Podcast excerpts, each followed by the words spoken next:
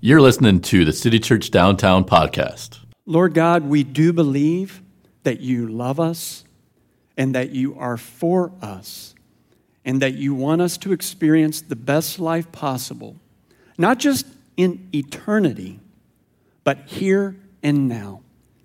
And I pray that you would help us move in a direction that would allow us to experience an abundant life here and now. In Jesus' name I pray. Amen. Now, last week I shared with you about a, a season I went through when I was struggling to hear anything from God. Uh, when, and when I talk about hearing from God, I, I've never heard God speak to me out loud, like audibly, but God does speak to me through words and impressions and pictures that are confirmed by Scripture. But I went through this season where I just like I couldn't hear anything, and so I spent a day praying and fasting and seeking God and just asking God to speak to me, just anything.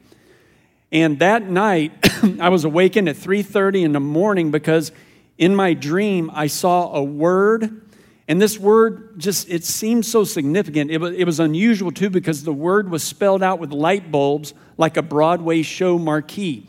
And the word that I saw was this revive. Revive. And so I mulled that over for a little bit, went back to bed. The next morning I got up, and as is my habit, I had a, time of scripture reading in the morning before I began my day. And it just so happened that I was reading from the prophet Isaiah. And in Isaiah chapter 1, verse 27, I came across this verse that I felt like confirmed that that word that I had seen came from God. That scripture says this Jerusalem will be restored by justice, the repentant will be revived by righteousness. And there was that word again revive. And I sensed that God was saying something to me that I needed to be revived. And I think God was speaking to me because there was an area in my life where I was tolerating a sin. I was doing the wrong thing. I had like a closet in my heart that I was trying to hide from God. And God was speaking to me that if I would repent, if I would turn from that sin, He would revive my heart. And I think I, I, realized that God had been speaking to me about this area of my life for quite a while. But what I've noticed is when God speaks to you, when He convicts you about something and you don't listen, sometimes He just becomes silent. He stops speaking. And that's what had happened. But when I turned, when I repented from that sin, and I turned toward God, He revived my heart. And I shared that story with you last week, but I share it again in case you weren't here. But what I did not do was apologize. Now, two years ago, when, when this all happened, uh, I was uh, pastoring at our West campus, and I did confess my sin to that campus, and they were very gracious to me and forgave me. But what I did not do is apologize to you. Um, and let me tell you why I feel like I need to apologize to you, because you may not know me personally, but I am an elder and I am a leader of City Church.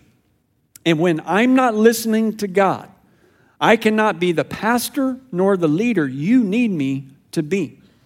And so I do ask for your forgiveness, and I ask that you join me on this journey to experience a revived life. Because I believe God is saying something to us as a church about revive. Because we can all come into seasons where we need reviving, where, where we feel empty or stagnant or like stuck in a negative funk and we need something, someone to help us get out of it. And maybe you're like where I was a few years ago, where you just feel like the lines of communication are cut off between you and God.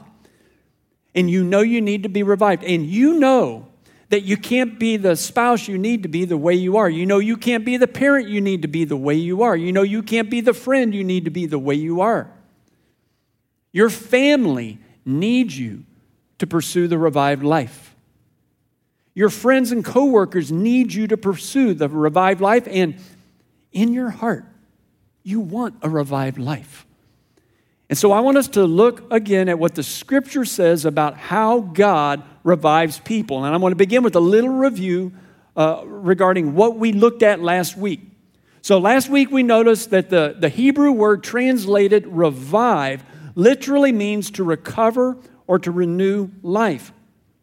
And we said that the revived life does not mean the absence of hardships or challenges or pain in life, But what it does mean is a renewed experience of God's presence in a powerful way that gives us this sense of peace and joy that is unrelated to our circumstances. So, in one scene from the Old Testament of the Bible, God appeared to the Israelites and he told them how he revives people. So, let me, let me set up the scene. For centuries, the people of Israel worshiped God in this traveling tent that's called the tabernacle. And in the tabernacle, God manifested his presence in a powerful way. Literally, in Hebrew, he manifested his face. His face. And we're going to talk about what that means in a moment. And there, the, many of the Israelite leaders led the people to worship God and to seek his face. Leaders like Moses and King David. And over time, God gave King David's son Solomon permission to build him a permanent place of worship called the temple. And the temple became a gathering place where all people could seek God's face. And when King Solomon finished constructing the temple, the scriptures say that God's presence filled that temple. His face was there. And then God made this profound promise. This is Second Chronicles chapter 7, verse 14. And God is speaking, and he said, If my people who are called by my name will humble themselves and pray and seek my face and turn from their wicked ways, then I will hear from heaven, I will forgive their sin, and I will heal their land. What a powerful promise. And in the last part of this verse, God describes the revived life. Did you, did you see it? The revived life happens when God hears our prayers, when He forgives our sins, and when He heals our land. You see, when God hears your prayers, I mean, do you want Him to hear your prayers? When God hears your prayers, your life gets better.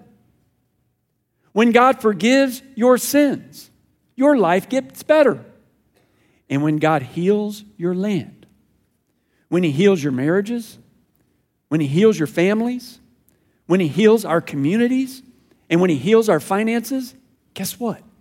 Our lives get better. We need the revived life. A revived life is a better life. But notice, in this powerful promise, there's God's part in the revived process, and then there's our part in the revived process. God's part is pretty simple. He says He will hear our prayers, forgive our sins, and heal our land. So, what's our part? Let's go back to that scripture. He said, If my people will turn from their wicked ways. So, there's that word again. Those of you who were here last week, we talked about turning. Repentance is a, re- a turning that revives.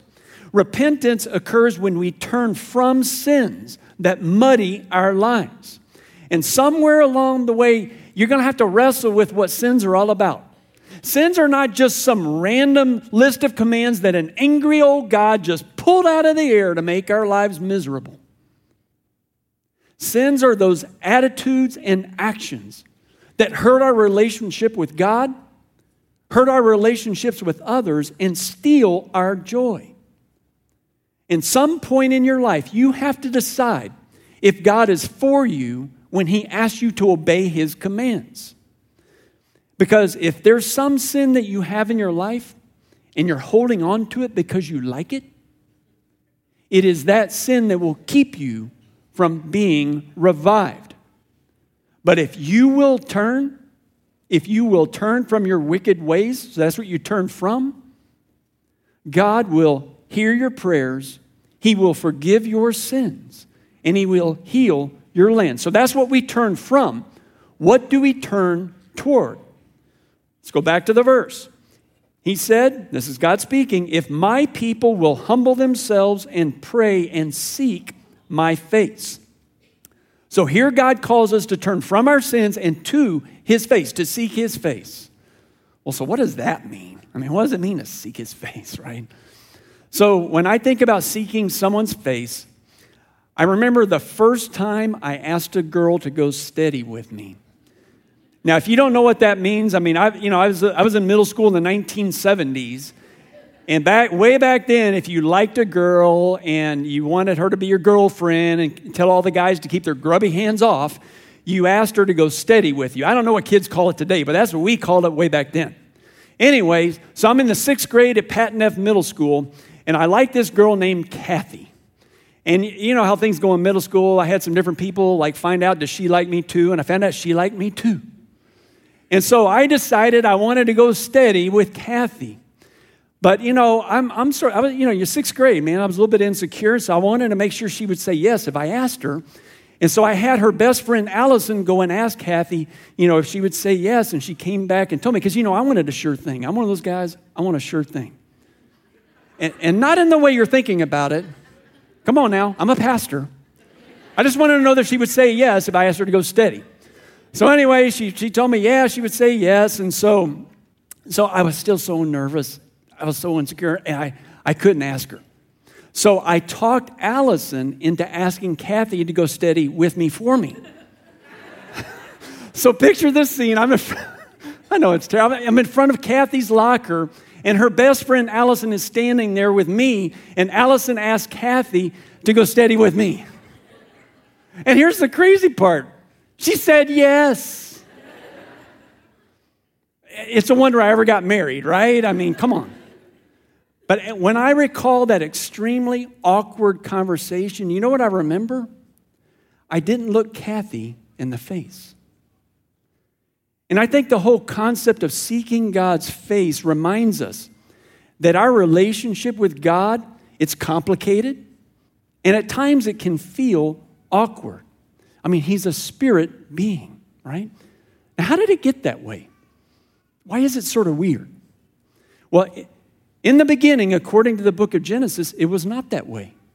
The scriptures tell us that at that point, God spoke and related openly with Adam and Eve, with the first people. But when sin entered the picture, the scriptures tell us, this is Genesis chapter 4, that God's face, his presence, left the earth. And from that point forward, men began to seek his face. They had to seek him to have a relationship with him. And so that's where we get the whole concept of seeking his face. So people sought God's face to open up that relationship with him. Now, in biblical times, seeking someone's face, it was a figurative way of saying that you had an open and authentic relationship. To seek someone's face meant you were, you were in an honest relationship, a conversational relationship where you could be totally open. And here's the cool thing don't miss this part of the promise. God wants that kind of relationship with you. No matter what you've done, no matter how far away from God you think you have been, God wants an open, intimate relationship with you. And you can have it. You can have it.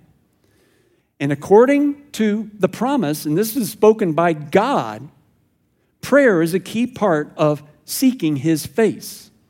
And if we will turn from sin and seek God's face, He promises to revive our lives. And I think this kind of praying and seeking God's face is critical for us as a church. And here's why I believe that.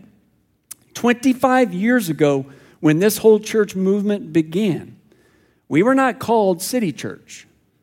Does anybody know the name this church was at the very beginning in 1992?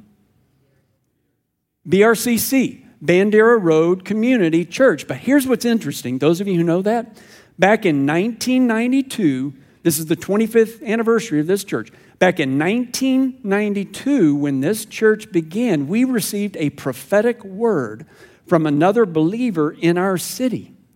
And what's interesting is back in 1992, this, this word came from a believer who went to City Church. And over the years, we've seen so many aspects of this prophetic word come true in our church. And a part of this prophetic word was about prayer, and this is what it said Encourage the sheep I have given you to pray. Prayer is the answer to the problems you will encounter. If you will become a praying church, you will see me move mightily. I have plans for this city and this body. Folks, the revived life happens when God moves mightily among us. The revived life happens when God fulfills his plans for this city and for this body. And so I will do everything in my power to work with Doug and your great staff to see that we become a praying church. And that means becoming a people who seek God's face. But let's be honest. Seeking God's face, it's just different than me seeking a person's face because he's a spirit being. I mean, let's just admit it, it's harder. It is more challenging. And so to pursue an authentic conversational relationship with, with God, a spirit being, it just can be awkward, especially at first, and especially for those of us who may have grown up in a religious tradition, like, like in my religious tradition, there were certain people who prayed like out loud, and when they prayed out loud, they used these words like I didn't even understand. And it was very intimidating. I was like, oh man, well, I guess I'll never be able to pray like them, right? Or some of us grew up in religious heritages that that where we learned memorized prayers and you just said the words it's like it like your heart never engaged you just repeated the words ritualistically and didn't mean anything I have found that if we're going to become a people who seek God's face, we have to think about prayer differently. And I found that there are two aspects of prayer that are critical to seeking God's face. There's the listening part of prayer, where we have to learn to listen to God, for God's voice, and then there's the speaking part of prayer. Meditation is the listening part of prayer. Throughout the scriptures, we are encouraged to be still and be silent and know that He is God. He's a spirit being. And I have found I cannot seek the face of a spirit being in busyness and loudness. Be still, be silent, and know that He is God. And that's a part of experiencing God's face. Now, meditation is not purely a, a Christian spiritual practice, there are other religions that have it. But all of them have four basic elements. There's four basic elements to uh, meditation. The first is to find a quiet place. So you have to find a quiet place, which means a quiet time and a quiet setting where you can be alone and be still, not be rushed, so you can seek God's face. Second element is a comfortable posture. For some of you, it may be sitting. For some of you, it may be kneeling. And for others, like I have a friend of mine who likes to meditate by walking in a park. Third aspect of meditation is a focus on certain words.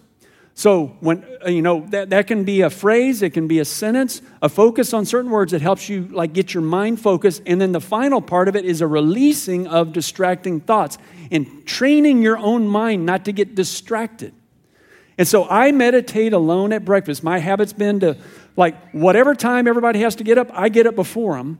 And then I have my breakfast and I have my quiet time where I read a portion of scripture. And then I, I, notice a word or a phrase or even a whole sentence that I think is significant. And then I just repeat that word or that phrase over and over.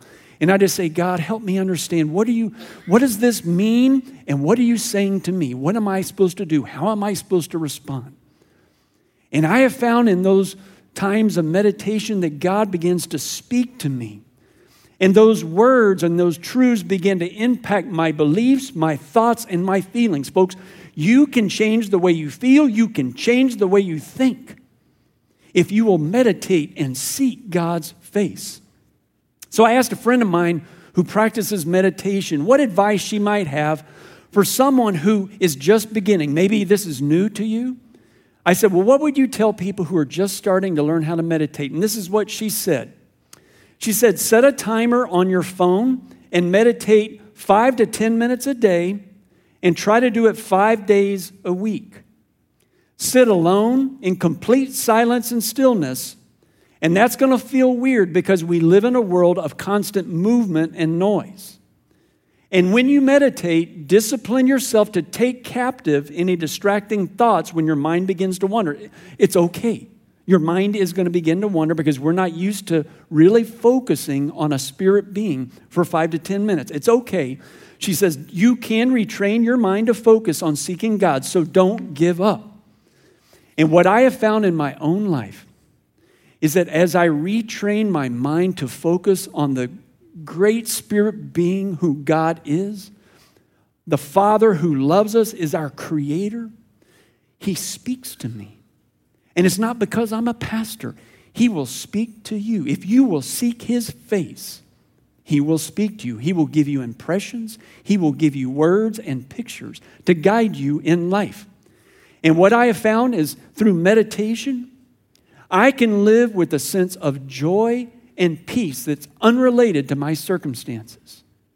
And that is the revived life. The second part of seeking God's face now is the speaking part. And we do that when we pray brutally honest prayers.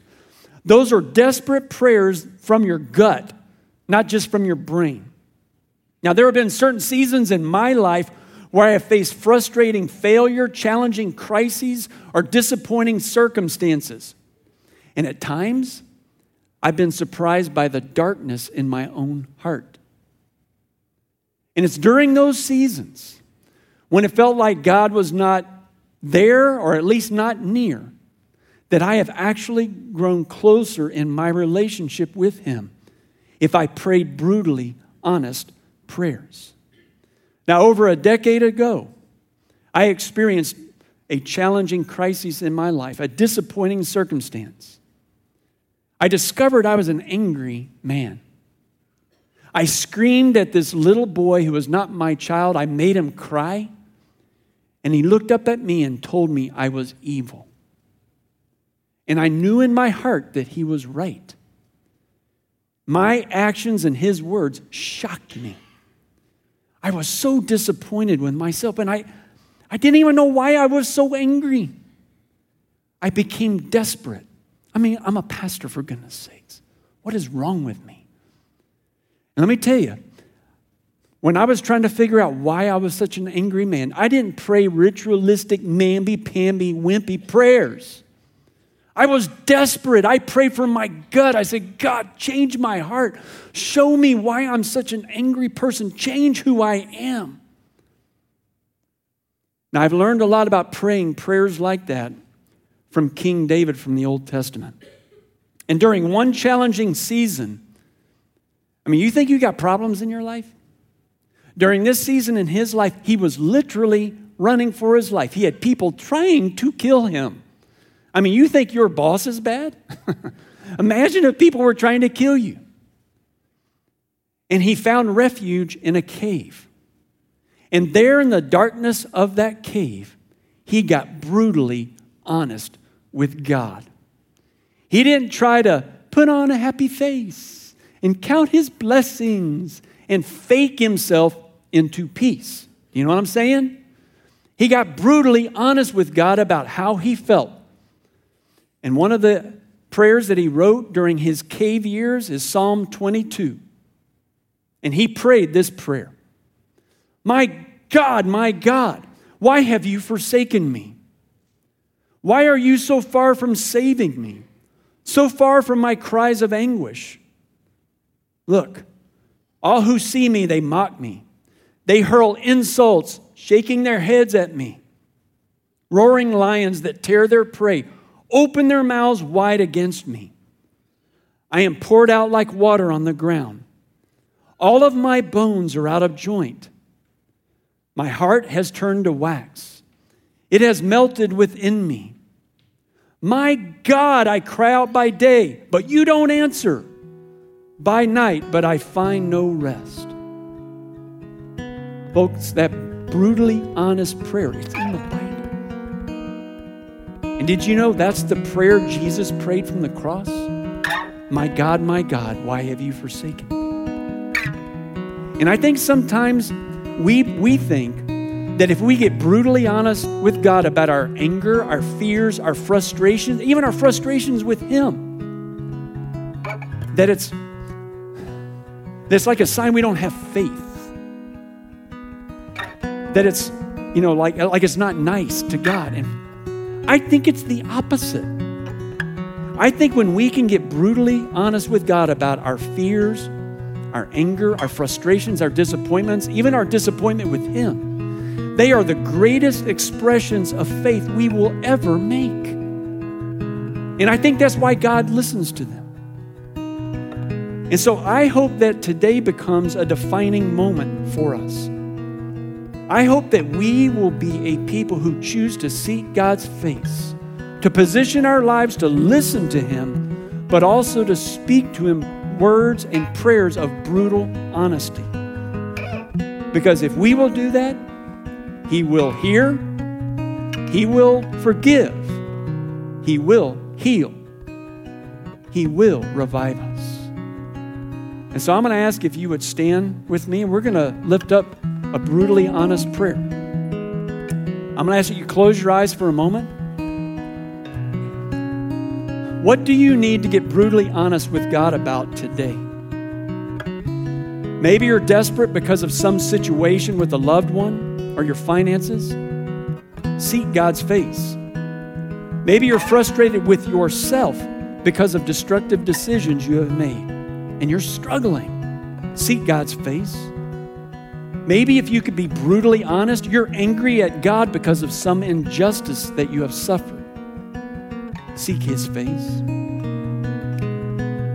Just right now, just you can just whisper your prayers. You can pray out loud. Lord God, we seek you today. I pray first of all, for Lord, for those who, who don't know you yet, who have never put their trust in you. Maybe that's what it means for you to seek His face today. Maybe you've never expressed your faith in God and in His Son, Jesus Christ, and maybe today you would do that. Maybe you would pray this prayer God, I know that you love me. And I know that I have sin in my life, and I want to be forgiven. And I ask you to forgive me of my sin because of what Jesus did for me. I ask you to make me your child and fill me with your spirit. But maybe your brutally honest prayers about your marriage. Maybe things are, are hard. Maybe there's tension between you. Maybe there's division between you. Maybe there are hurts between you. Maybe you've wronged one another. Get brutally honest with God about your marriage. Oh God, I pray that you would make our marriages one. I pray that you would unite us and make us one in your presence. I pray that whatever pains are here, that you would heal. I pray wherever there is division that you would bring unity and peace in Jesus' name. And God, I pray for our families, maybe the, the challenges with the child who has gone his own way or her own way. Oh God, we lift up our children to you and we ask you to bring peace and unity within our families. Maybe for you, the, the struggle is a struggle with money. And God, I pray that you would bless those who are struggling in finances. I pray that you would stretch out your hand and I pray that you would heal their land. I pray that you would heal the area of their finances. Maybe there's someone here today and it's a physical problem. They're, you're sick or you've got some kind of uh, injury or something that's going, some kind of pain. And that's what you're desperate about today. Seek his face. And God said, if you will seek my face, I will heal your land. Lord God, I ask you, someone who's crying out to you right now about a healing, I ask that you would stretch out your hand and turn your face toward that person and heal his body, heal her body. Lord God, teach us more and more how to be a people who seek your face, who get comfortable being brutally honest with you. And above all, Lord, I pray over this congregation that you would revive us that you would do your part as we seek your face. In Jesus' name I pray. Amen. Amen. Amen. Thank you. Thanks for listening. For more information, visit citychurchdowntown.com.